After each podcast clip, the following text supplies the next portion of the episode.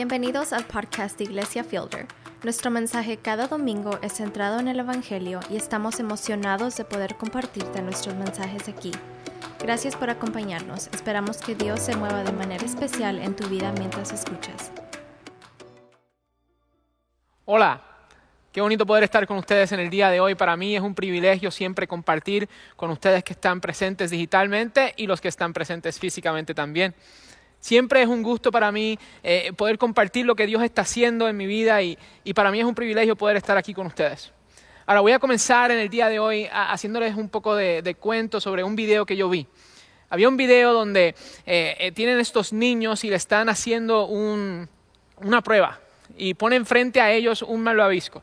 O quizás no lo conoces como eso, quizás lo conoces como bombón o como puro marshmallow. Eh, no sé, pero ponían una de esas cosas frente a ellos y a los chicos preescolares les encantan estos. Y querían ver qué harían con eso. Le decían, eh, te lo puedes comer y no hay ningún problema con comértelo. Pero si lo dejas ahí, yo me voy a ir un momento y cuando regrese, si no te lo has comido, pues te daré dos malvaviscos. Yo no sé de los hijos de ustedes, pero los hijos míos se lo van a comer antes de que el adulto se vaya del cuarto. O sea, no hay duda de eso. Pero esto me enseñó una realidad del ser humano, que muchas veces se nos hace difícil eh, verdaderamente tener e, esta idea de la gratificación aplazada, ¿verdad? demorar la gratificación en la vida. Se nos hace sumamente difícil porque tenemos las cosas frente a nosotros y queremos eh, disfrutarlas. Pero lo que vamos a aprender en el pasaje de hoy es que Dios nos está diciendo que una mejor opción para nosotros, la, mejor versión de nuestra vida, va a ser si nosotros estamos dispuestos a sacrificar las gratificaciones de este mundo para poder vivir para Él. La mejor versión de nuestra vida es cuando nosotros estamos enfocados en la eternidad. Vamos a comenzar en el versículo 6 del capítulo 4 de Segunda de Timoteo. Y en lo que encuentran su lugar allí, les quiero dar un poco de contexto a, a, lo que hemos estado haciendo estos últimos meses, ¿verdad? El domingo, después del domingo de resurrección, nosotros comenzamos a estudiar las cartas de primera y de segunda de Timoteo. Y hemos estado en esta jornada bien larga, ¿verdad? Hemos estado casi cuatro meses con esto, estudiando eh, pasaje por pasaje, capítulo por capítulo, versículo por versículo, buscando las verdades que Dios quiere enseñarnos por medio de ellas. Y déjame decirte que Dios tiene algo bien importante para nosotros en el día de hoy. Vamos a comenzar leyendo en el versículo 6, dice así, yo por mi parte ya estoy a punto de ser ofrecido como un sacrificio y el tiempo de mi partida ha llegado. He peleado la buena batalla, he terminado la carrera, me he mantenido en la fe. Por lo demás, me espera la corona de justicia que el Señor, el juez justo, me otorgará en aquel día. Y no solo a mí, sino también a todos los que con amor hayan esperado su venida. Aquí Pablo nos está dejando saber que el fin de su vida está a punto de llegar él ha peleado la buena batalla, ¿verdad? Ha terminado la carrera y, ha mantenido su fe. Pero noten lo que dice ahí. Él, dice que eh, está a punto de llegar el momento de su partida. Esa palabra partida es bien interesante en el lenguaje original. Eh, tiene este significado de, una metáfora donde hay una soga que está amarrada a, la tierra y está aguantando a un barco. Y está impidiendo que ese barco se vaya de la tierra y se vaya al mar porque está atada. Entonces, cuando él está diciendo que, está, que su momento de partida está a punto de llegar, quiere decir que esa soga se está aflojando, que ya de momento lo que lo ataba a este mundo está a punto de soltarse y él va a irse hacia una jornada nueva. Es porque cuando un barco se desata, entra a una jornada en el mar. Él está reconociendo dos cosas. Número uno, que, su, su tiempo aquí está a punto de terminar, pero también está reconociendo que hay algo más allá. Hay una jornada más allá de lo que estamos viviendo hoy en día. Y es sumamente importante nosotros poder entender esto porque eso es lo que nos va a ayudar a poder verdaderamente vivir esta vida de la gratificación aplazada, ¿verdad? El poder demorar la gratificación de las cosas de este mundo específicamente para vivir para Cristo y la eternidad. Ahora, yo sé que Pablo vivió de esta manera. Lo dice claramente ahí en el, segundo versículo que leímos, donde él habla sobre la buena batalla que él peleó. Eh, no sé si ustedes se acuerdan, pero el pastor Ender nos habló recientemente sobre esto. Y él nos habló sobre cómo eh, Pablo llegó un momento en su vida donde a él lo agolpearon, a él lo apedrearon y lo dejaron casi muerto en el portón de, una ciudad, en la puerta de la ciudad. Y, y, eso fue solamente una de las veces donde él fue sumamente apedreado y sumamente eh, abusado físicamente hablando. Pero ¿qué hizo él en ese momento? Él regresó hacia adentro, porque él sabía que aun cuando él estaba sacrificando el dolor que estaba eh, sintiendo en ese momento, él lo estaba haciendo por una razón específica, por la recompensa que él iba a recibir en el cielo. Ahora acuérdense, Pablo sabía que su salvación no dependía de lo que él hacía. yo sé eso dado a, la historia de cómo él vino a, salvación. Eh, en, camino a Damasco, el Señor se, encontró con él. Y eh, en ese momento él fue cegado por una gran luz, pero sus ojos espirituales fueron abiertos y él pudo ver la verdad de Jesucristo.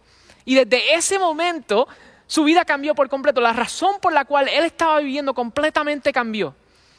Imagínense, él, quería desde ese momento asegurarse de vivir cada segundo, cada minuto de su vida por el reino de Dios. Él quería hacer eso por la eternidad. Ahora la pregunta es, ¿viven ustedes de esa manera? Eh, no los quiero sentir hacer, hacer sentir culpable, pero les quiero dejar saber que si a mí me hacen esa pregunta, es más, me la voy a hacer. No, yo no vivo de esa manera. Hay veces donde yo fracaso, yo quisiera vivir de esa manera, donde cada momento y cada segundo de mi vida estaba enfocado en la eternidad. Pero si les soy honesto, a veces yo también fracaso, a veces yo también me enfoco en, la gratificación del malvavisco que está frente a mí aquí en esta tierra. Y se me olvida que hay una recompensa que viene más allá. Y ahora la pregunta es, pues entonces, ¿cómo yo me aseguro de enfocarme en eso? Yo creo que Pablo hace un tremendo trabajo en, el resto de la carta tratando de, llevarnos en una jornada de cómo poder enfocarnos en la eternidad y en la recompensa que hay en la eternidad. Vamos a seguir leyendo. Haz todo lo posible, en el versículo 9, haz todo lo posible por venir a verme cuanto antes, pues Demas, por amor a este mundo, me ha abandonado y se ha ido a Tesalónica. Crescente se ha ido a Galacia y Tito a Dalmacia. Solo Lucas está conmigo. Recoge a Marcos y tráelo contigo porque me es de ayuda a mi ministerio. A Tíquico lo mandé a Éfeso. Ahora yo sé que aquí hay muchos nombres y fueron divertidos tratar de aprender cómo pronunciarlos correctamente. Pero yo sé que hay algunos también que ustedes conocen. Si ustedes miran eh, cercanamente van a, van a ver a Tito ahí, saben que Pablo le escribió una carta a Tito, así que hay un libro de la Biblia que se llama Tito. Y también conocemos a Lucas y a, Pablo, a, Marcos, que fueron autores de dos de los evangelios que se encuentran al principio del Nuevo Testamento. Así que es posible que reconozcamos alguno de estos nombres, pero, pero ¿quiénes son? Pues si, conocen algo de la historia de Pablo, él, tuvo una, él tuvo tres viajes misioneros por todo Roma y él se aseguró de traerse a la gente con él. Él se aseguró de que él no iba solo en estos viajes misioneros, así que esta era la gente que viajaba con él en esos viajes misioneros. Pero lo que está diciendo aquí es que toda esta gente se fue. Eh, Crescente, que quizás es un nombre que eh, no, conoces, él era importante, él ha ido a Galacia. ¿verdad? Y, y, aún el mismo Demas, vamos a aprender más tarde que Demas también era sumamente importante para el ministerio de Pablo, pero al fin y al cabo toda esta gente que era cercana e importante para su vida, no estaban a su lado. Pero él no estaba completamente solo. Más abajo en la carta nosotros vemos que quizás habían unas personas alrededor de él. Voy a brincar un poco más hacia adelante al versículo 19. Dice, saludos a Priscila y a Aquila y a la familia de Onesífero. Erasto se quedó en Corintio, a Trófimo lo dejé enfermo en Mileto. Haz todo lo posible por venir antes del invierno. Te mandan saludos Éubulo, Pudente, Lino, Claudia y todos los hermanos. El Señor esté con tu espíritu. Que la gracia sea con ustedes. Aquí vemos una gran lista también de personas. Y esas últimas personas, vemos a Éubulo, Pudente, Lino, Claudia y todos los hermanos. E, él está hablando aquí de gente, de, gentiles que eh, vivían en Roma y, lo más probable habían sido convertidos ahí. Así que eran creyentes, amigos de él, parte del, resultado del ministerio de Pablo. Y ellos, lo más probable, ellos venían y lo visitaban de vez en cuando. Y entonces aquí la lista en el versículo 19, Priscila, Aquila, en el versículo 20 dice Erasto y Trófimo. Estos sí eran parte del equipo de ministerio de Pablo. Pero al fin y al cabo, por distintas razones que podemos ver ahí, no están a su lado. ¿Por qué les explico todo esto? Porque quiero que entiendan las circunstancias alrededor de Pablo. Pablo está a punto de morir. Está en sus últimos días, ya lo sabe. Él sabe que el gobierno romano está por, eh, ponerlo a ejecución. Y, y él está pidiendo que la gente más cercana de la gente que él quería estuviera alrededor de él. Si ustedes en algún momento han tenido la oportunidad de estar con alguien que está al final de su vida, es posible que ustedes también sepan que ellos lo que quieren son sus seres queridos a su lado. Pero Pablo no tiene eso. Ahora nota, Pablo lo más probable fue el mismo que envió la mayoría de estas personas. Él fue el que envió a, Crescente y a Tito y a todas estas personas que, que se hablaron aquí a ser misioneros, a seguir el ministerio a otras partes.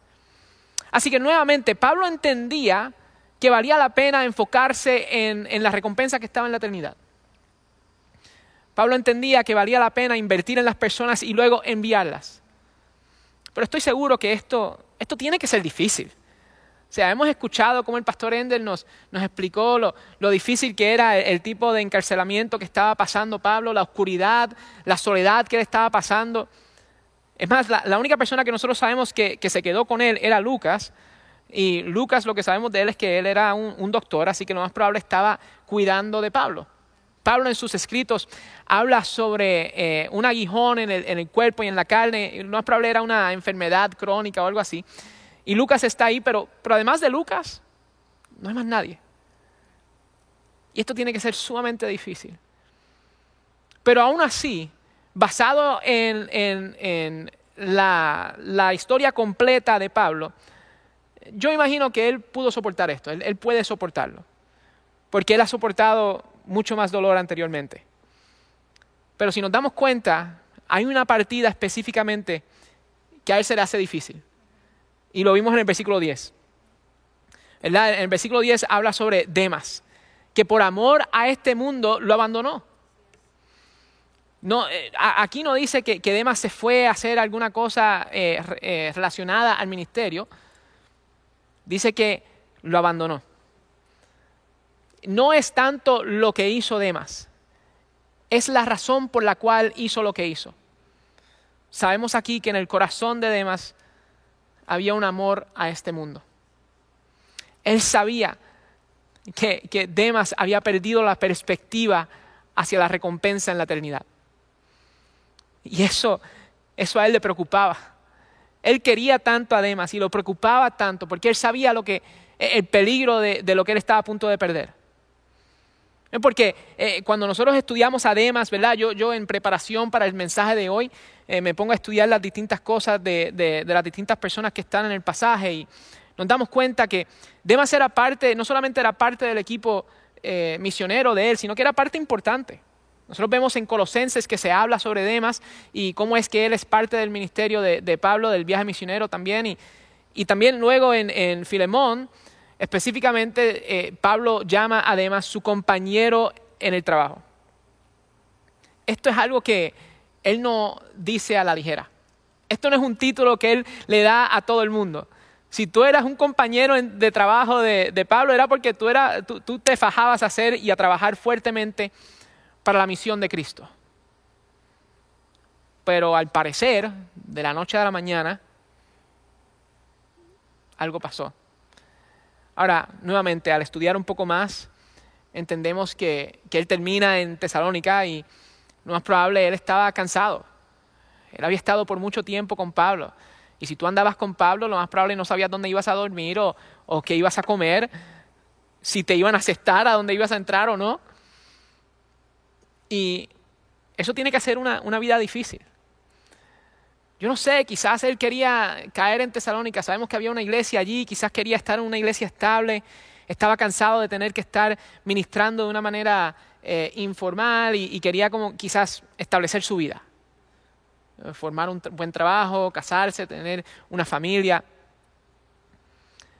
Y yo me pongo a preguntar, pero ¿por qué entonces Pablo se está se está preocupando tanto de él? ¿Por qué él está tan desilusionado con él? Porque Pablo entiende que Demas perdió su enfoque. Demas ya no estaba pensando en la eternidad. Él estaba pensando en lo que estaba frente a él, en el malvavisco que estaba aquí, sin pensar en el hecho que había una recompensa mucho más grande en la eternidad. Ven, eh, aquí lo que se trata es de lo que tú estás dispuesto a sacrificar. Porque nuevamente el, tener una casa, el ser parte de una iglesia eh, eh, estable, el tener un trabajo, una familia, esas cosas en sí no son cosas incorrectas o que no debemos buscar a obtener. Pero tenemos que estar dispuestos a sacrificar lo que sea por Cristo. Eso es lo que está pasando aquí. Hay un amor por las cosas de este mundo y no tanto un amor por Cristo. Y ese es el problema que Pablo está viendo aquí, ese es el peligro que tú y yo podemos eh, enfrentar. Y, Satanás eso es lo que él quiere. Él quiere completamente amortiguar la fe que está dentro de nosotros. Porque Él sabe que si, si Él logra apagar la llama del corazón de nosotros, entonces ya, ya le empieza a ganar más personas para el infierno, ¿verdad? Acuérdense, la, Biblia lo dice bien claro. En la eternidad hay dos opciones. Estás con Dios o estás con Satanás en el infierno. Y Satanás lo que quiere es, traerse todas las personas que él pueda. Y aquí Pablo está preocupado. ¿Y qué quiere decir eso para nosotros? Nosotros deberemos eh, estar listos a combatir este peligro. Porque Satanás los va a atacar. Mis hermanos, Satanás los va a atacar. Y él va a usar todas las cosas bonitas y buenas que Dios nos ha dado en este mundo para quitar nuestra vista de la eternidad. Y, causar que nosotros nos enamoremos de las cosas buenas de este mundo y perder la oportunidad de obtener las recompensas grandes, mucho más allá en la eternidad. Y lo sé porque familia me ha pasado a mí. Yo no soy ausente a este tipo de tentación. Si soy honesto, yo me pongo a ver la familia que tengo, me pongo a ver a mi esposa y a mis hijos y yo los amo tanto. Los disfruto todos los días, me encanta estar con ellos. Pienso en la iglesia que puedo ser parte de ella. Familia, ustedes no, entienden eh, lo, mucho que yo aprecio que Dios me ha puesto en este lugar. Dios ha permitido que todos nosotros, ustedes que están escuchando y ustedes que están aquí, seamos parte de algo especial que Dios está haciendo por medio de la iglesia Fielder. Y somos agradecidos de eso y sabemos que eso no tiene que ver nada con nosotros, eso es todo Dios. Pero en preparación para este mensaje, yo me tuve que hacer la pregunta y hacer, ¿estás tú dispuesto, Tony? ¿Estás tú dispuesto a dejarlo todo atrás? Todo lo que tú entiendes que es cómodo, ¿estás tú dispuesto a dejarlo todo atrás si Dios quiere que tú hagas otra cosa? ¿Estás tú dispuesto a dejar atrás la familia que tú tienes alrededor tuyo, los amigos que tú tienes alrededor tuyo, la comodidad de la iglesia donde tú has crecido mucho? ¿Estás tú dispuesto a dejar todo eso atrás para ir a donde yo quiero que tú vayas? Se me hizo difícil. Se me está diciendo difícil ahora mismo porque yo no me imagino mi vida fuera de aquí. Pero el peligro que yo puedo correr es que me puedo, me puedo acomodar en mi lugar. Puedo caer en una, comunidad, en una comodidad de rutina cristiana que es bien peligrosa. Y eso te puede pasar a ti también. Puede ser que llegues a un momento donde te sientas bien cómodo en tu vida cristiana. ¿Verdad? Te levantas por la mañana, un domingo por la mañana, y recientemente no te tienes ni que vestir eh, bien bonito para salir, sino que así mismo como te levantaste puedes prender el televisor, la computadora, el teléfono y, ver el servicio ahí. No te tienes que preparar que decir eso. Eso puede sentirse bien cómodo. No, pues ahora yo soy parte del, grupo de comunidad y yo, pues, yo entiendo la rutina. Estudiamos, compartimos, servimos. Eso es bueno. El momento en el cual tú paras de, pedirle a Dios que te enseñe lo que Él quiere hacer en tu vida, es un momento bien peligroso. Porque si tú llegas a un momento en tu vida donde tú dices, ya yo aprendí lo que iba a aprender, ya yo crecí lo que iba a crecer. Ya yo no puedo aprender más de lo que me está enseñando la, la Biblia o la iglesia o lo que sea. Ya yo cumplí con todo lo que yo iba a hacer. Familia, estamos en peligro. Estamos en peligro porque Satanás está ganando y está apagando la llama en nuestro corazón. Y lo que pasa es que Dios quiere que nosotros estemos dispuestos a sacrificar lo que sea por su propósito. Porque cuando estamos dispuestos a hacer eso, entonces ya Satanás para de ganar la batalla en ese momento. Y podemos vivir en la victoria que ya tenemos en Jesucristo. Por eso es que vale la pena estar dispuesto a sacrificar lo que sea por Él. Ok, Tony, pero, pero ¿cómo llego ahí? Es interesante porque Pablo habla sobre Demas aquí, pero él también habla sobre Marcos. Y es interesante porque verdaderamente, si lo leemos rápidamente, como que lo dejamos pasar por desapercibido. Pero la historia de Marcos es bien interesante y eso es parte de lo que ocurre cuando uno comienza a prepararse para, estos sermones. Uno empieza a ver la profundidad que hay en las escrituras, mis hermanos. Esto es tremendo. Marcos, me, entero esta semana que estoy preparándome, que él venía de una familia con muchos recursos, una familia de mucha influencia en Jerusalén. De hecho, es muy probable que eh, era la casa de Marcos donde comenzó la iglesia. Cuando Jesucristo fue crucificado, Marcos era un jovencito. Pero aún así, él, él pasaba tiempo con los apóstoles. Ellos se reunían en su hogar. Y así que lo más probable él conocía a todos los apóstoles por nombre. Él era era amigo de ellos. Y cuando seguimos escuchando sobre, sobre Marcos, nosotros vemos que él, él comienza en, la, en el viaje misionero con Pablo. En su primer viaje misionero se va con Pablo y Bernabé. Pero en, Hechos, ¿verdad? Donde están todos esos acontecimientos, tú ves en Hechos capítulo 13 donde, donde Marcos llega a un momento donde no puede más. Y Marcos dice, yo, yo me voy. Y abandona el viaje misionero. Eso es terrible. Yo no sé si ustedes han sido parte de un viaje misionero, pero cuando tú comienzas el viaje, la expectativa es que tú la termines. Pero él no pudo. ¿Por qué? Porque eh, no nos dice exactamente, pero hay muchos historiadores que, eh, entienden que lo más probable tenía que ver con la manera en que él creció. Él creció en, en un hogar cómodo. Él creció con las cosas que él necesitaba. Y cuando él salía a un viaje misionero con Pablo, él no tenía las cosas que necesitaba.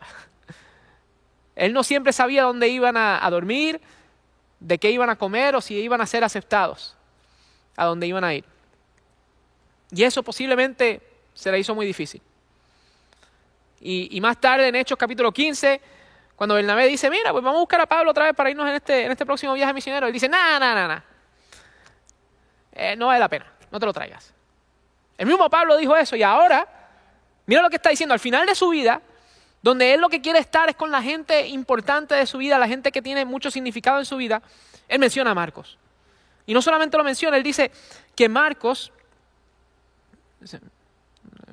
me perdí aquí. Bueno, lo que importa es que él dice que Marcos era importante para el ministerio. Marcos era importante para el ministerio. ¿Qué clase de transformación acaba de, enseñarnos que Pablo, eh, que Pablo nos acaba de enseñar en la vida de Marcos?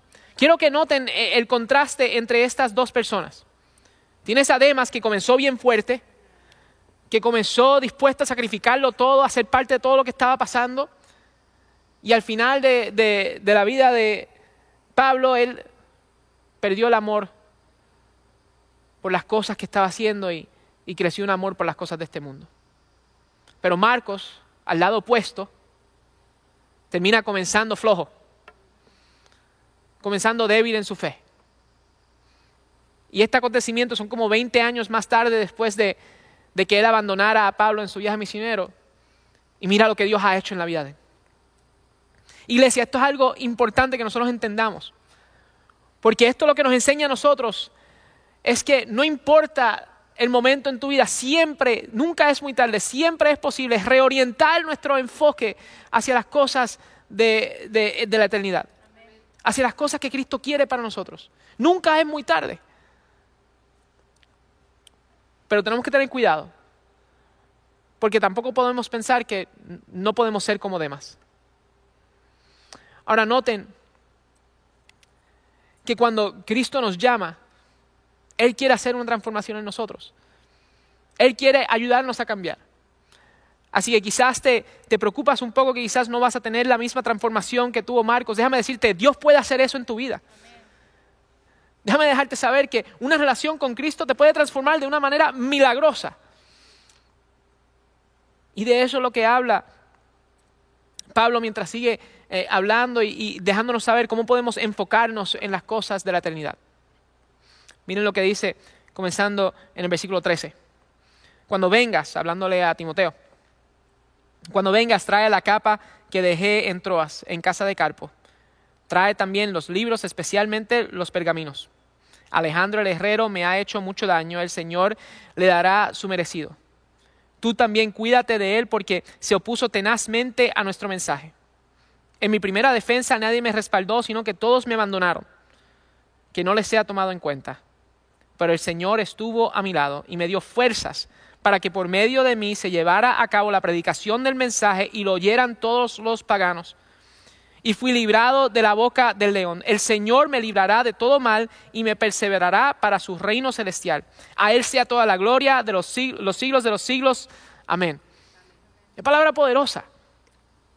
Pero para ti que escuchas esto, que estás preocupado de, que quizás no puedes cumplir con las cosas como, como hizo Pablo o como hizo el mismo Marcos, quiero que notes lo que dice en el versículo 17, pero el Señor estuvo a mi lado y me dio fuerzas. ¿Fuerzas para qué? Para que por medio de mí se llevaran a cabo la predicación del mensaje y lo oyeran todos los paganos. Muchas veces nosotros nos preocupamos, y yo te digo, eh, yo me preocupo de esto, que, que quizás yo estoy comunicando incorrectamente el mensaje del Evangelio. Hay veces donde yo me preocupo que quizás yo puedo ser más elocuente en la manera que yo hablo. Pero me doy cuenta que yo no tengo que tratar de ser elocuente, yo tengo que tratar de ser la persona que Cristo quiere que yo sea. Y eso es lo que Él quiere para ti en el día de hoy. Él quiere que tú puedas vivir la mejor versión de tu vida.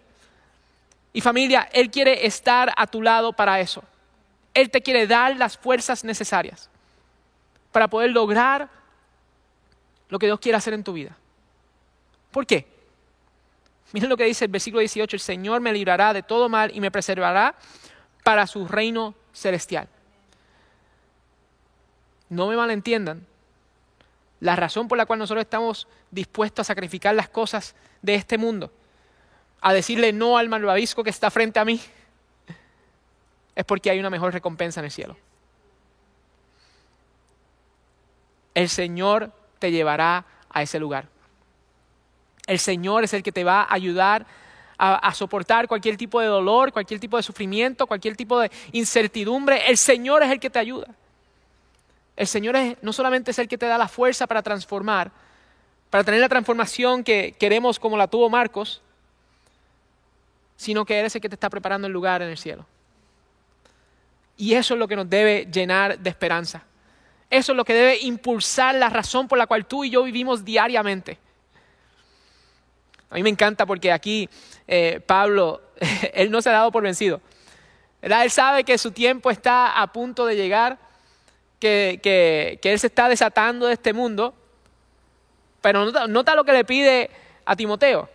Él le pudo haber dicho a Timoteo, mira, asegúrate de traerme eh, un, pedazo de pan bien rico de este lugar o, o tráeme algún tipo de, carne bien rico. No, no, no él, él, no pide nada de eso. Mira lo que dice, mira, tráeme la capa que dejé en Troas. Entonces tráeme los libros para poder seguir leyendo. Tráeme los pergaminos para poder seguir eh, estudiando. Eh, escribiendo, tráeme la capa, ¿sabes por qué? Porque el invierno estaba a punto de, llegar. Y él decía, bueno, quizás estaré vivo durante este tiempo, así que me va a dar frío. Es increíble, él nunca cambió la razón por vivir. Él, seguía enfocado en la recompensa que estaba en el cielo. Y él, aun cuando estaba cerca de su muerte, él estaba dispuesto a seguir trabajando para Dios. A seguir trabajando para la misión que Cristo le había dado a él en el camino a Damasco familia, la, pregunta sigue igual para nosotros. ¿Estamos dispuestos nosotros a pedirle a Dios que nos ayude a vivir de esa manera? Sabiendo que Él es el que nos da la fuerza, sabiendo que Él es el que va a hacer la transformación y sabiendo, más que nada, que hay una mejor recompensa que cualquier cosa que está en este mundo. Mire, el peligro de caer enamorado de las cosas de este mundo como lo hizo Demas es real. Y por eso es que es tan importante acordarse constantemente del mensaje del Evangelio. Por eso es que es tan importante que nosotros seamos parte de una iglesia, no para mantener una rutina, pero para poder seguir aprendiendo de lo que Dios quiere hacer en nuestras vidas. Ahora nosotros aquí en la iglesia Fielder, muchos de ustedes que están mirando esto saben esto, nosotros constantemente nos eh, tratamos de recordarnos del, mensaje del Evangelio. Y semanalmente lo hacemos por medio de la cena del Señor. Y les quiero dejar saber, es posible que muchos de ustedes en este momento sientan que, ya están acostumbrados a escuchar sobre la cena del Señor. Que ya están acostumbrados a, a, escuchar lo que se va a decir sobre los elementos y que se preparen. no, no pierdan el significado de lo que quiere decir esto. Hay un significado profundo en la cena del Señor. Porque es por medio de la cena del Señor que no solamente tú estás diciendo, gracias Dios por lo que tú has hecho por mí, sino que estás diciendo, yo me comprometo, yo me comprometo a vivir por ti, a vivir por la eternidad, porque yo sé el sacrificio que tú hiciste por mí. Mira, si tú quieres saber si vale la pena verdaderamente vivir para Cristo o vivir para la eternidad específicamente, solamente tienes que mirar el sacrificio que hizo Cristo por ti. La cena del Señor nos ayuda a observar ese sacrificio. Dios, por amor a su creación, envió a su único hijo a vivir una vida perfecta en un mundo imperfecto. Y no solamente Jesucristo vive una vida perfecta, sino que toma la muerte que tú y yo merecíamos. Tú y yo no, no tenemos por qué recibir esa bendición. Pero Dios decide, yo, yo te quiero dar esta bendición. No podemos ganarnos la salvación, pero Dios nos dice, yo te la quiero entregar por medio de Jesucristo, para que tú puedas experimentar lo que yo tengo para ti en la eternidad. Miren lo mucho que estaba dispuesto a sacrificar Jesucristo por nosotros. Siendo completamente Dios, se hizo completamente hombre y pagó un alto precio por amor a ti y por amor a mí. ¿Cuánto más debemos estar nosotros dispuestos a sacrificar lo que sea en este mundo por Él?